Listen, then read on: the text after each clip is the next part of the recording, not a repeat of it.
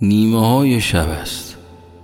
با صدای ضعیفی از آهنگی دلنشین بیدار می شوم صدا را دنبال می کنم در آشپزخانه روبروی پنجره نشسته و دستش را دور لیوان چای حلقه زده و در حال تماشای شهر است.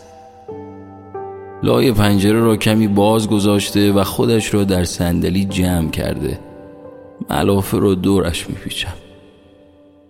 چای را روی میز کنار غزلیات سعدی می‌گذارد و بدون اینکه نگاهم کند دستانم را می‌گیرد میان دستانش و می‌گوید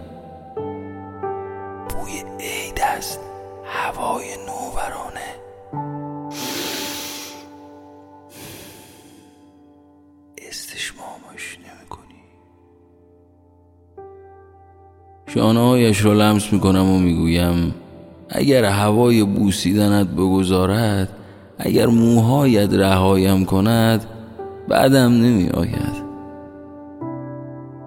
سرش را بالا می آورد و سوالی نگاهم می کند ادامه می دهم راستش من در جغرافیای تو زندگی می کنم جانا. چشمانت تلفیق فصل هاست. آمیزه ای از باران و آفتاب و شکوفه.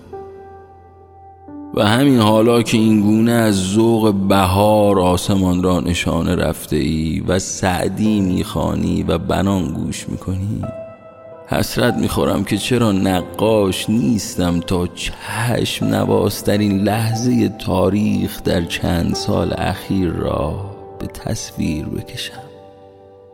بلند می‌شود و در آغوشم می‌گیرد و می‌گوید جواب تو را سعدی می‌داند. و شعری زیر لب زمزمه می کند دست چو منی قیامه باشد با قامت چون